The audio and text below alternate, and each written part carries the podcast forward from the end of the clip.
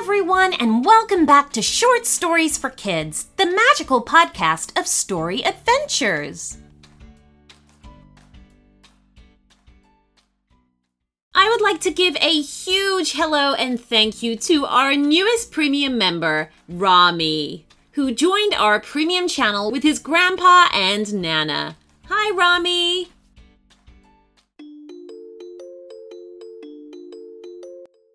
Sunset Key was a small, privately owned wildlife park that housed many unique and special sea creatures. In spite of many roadside signs and gift shop brochures that claimed that Sunset Key was a sunny, watery wonderland, for the three dolphins that lived there, it was anything but. Squeaky, Splash, and Flipper were all bottlenose dolphins that called Sunset Key home, although they found very little about living there homey. The pool where the three dolphins lived was too small for three, and every day they had to get up early and stay up late performing shows for the park's visitors. There were trainers and volunteers who loved the dolphins and wanted to help, but the environment they were living in was just too small. They needed to be out in the ocean, where they belonged, and could swim free. This broke the heart of one young volunteer. Her name was Lisa, and she loved everything that lived in the water. From the smallest algae to the biggest whale, Lisa had room in her heart for all of them. Lisa visited the three dolphins every day that she volunteered for. She liked to sit next to their pool during her lunch and listen to their high pitched voices. The dolphins' squeaks and splashes made her feel peaceful and happy. But one day, she noticed that her dolphin friends did not seem very peaceful themselves. They were swimming in circles, and sometimes they even swam right into a corner. They looked anxious and bored, and it broke Lisa's heart into a million pieces. She knew that she needed to find a way to help them. After her volunteer shift, Lisa's mom picked her up. She asked how her day at the zoo had been, and Lisa sighed. Oh, Mom, Lisa said with despair. The dolphins at Sunset Key are so sad, and I don't know how to help them. Hmm, Lisa's mum said thoughtfully. Maybe you can brainstorm and make a list of things a dolphin might want or need, and then we can come up with those ways to get those things. Okay, Lisa agreed, feeling a little better now that she had a direction to go in. When she got home, she pulled out a notebook and began writing a list of everything she knew the dolphins loved. The list included lots of water and space, plenty of fish to eat, and exciting games and puzzles. They always lit up when the staff gave them new toys. When she was done making her list, she took it to her mom. Her mom read the list and said, These all sound like things a dolphin would love, but if the zoo is not providing them, then where do you think a dolphin could find these things? Lisa did not have to think long. She replied, the ocean. Yes, I think your dolphin friends might want to go home to the ocean, where they belong. Lisa smiled, feeling like they'd solved a puzzle, but then something dawned on her that made her smile fade quickly. But, Mom, Lisa said, how can we help the dolphins get to the ocean? I'm just a part time volunteer. There are three big, heavy dolphins, and the ocean is very far. Plus, I don't think the zoo will let them go.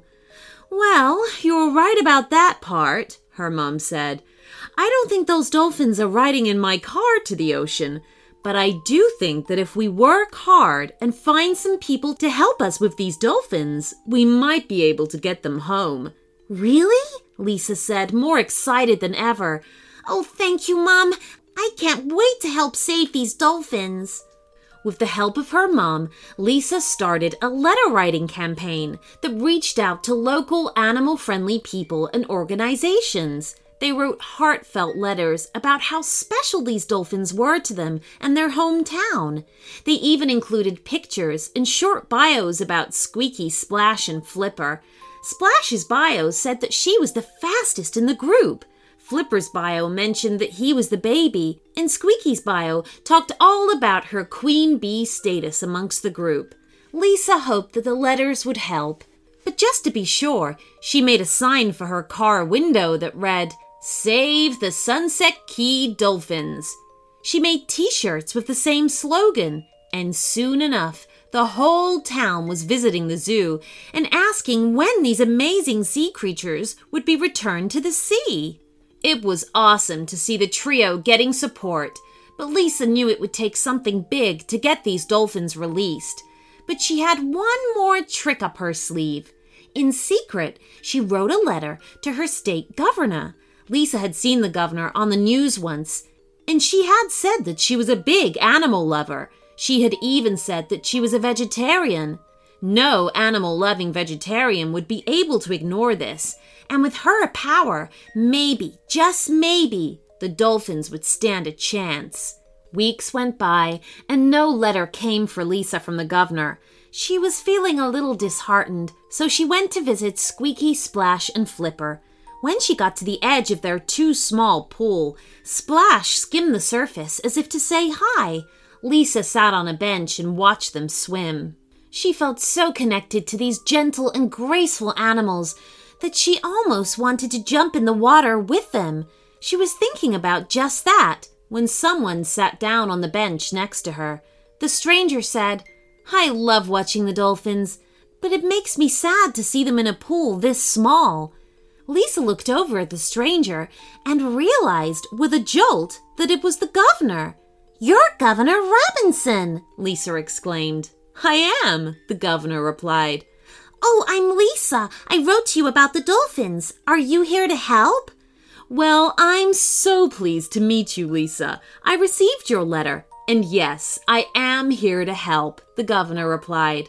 Well, what can we do? Lisa asked.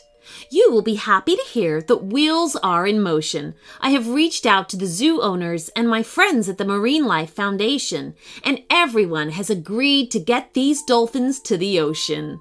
Really? Lisa asked, feeling elated. Really? Come tomorrow morning to see them off. Oh, I will. Thank you so much, Madam Governor, Lisa said, shaking the governor's hand.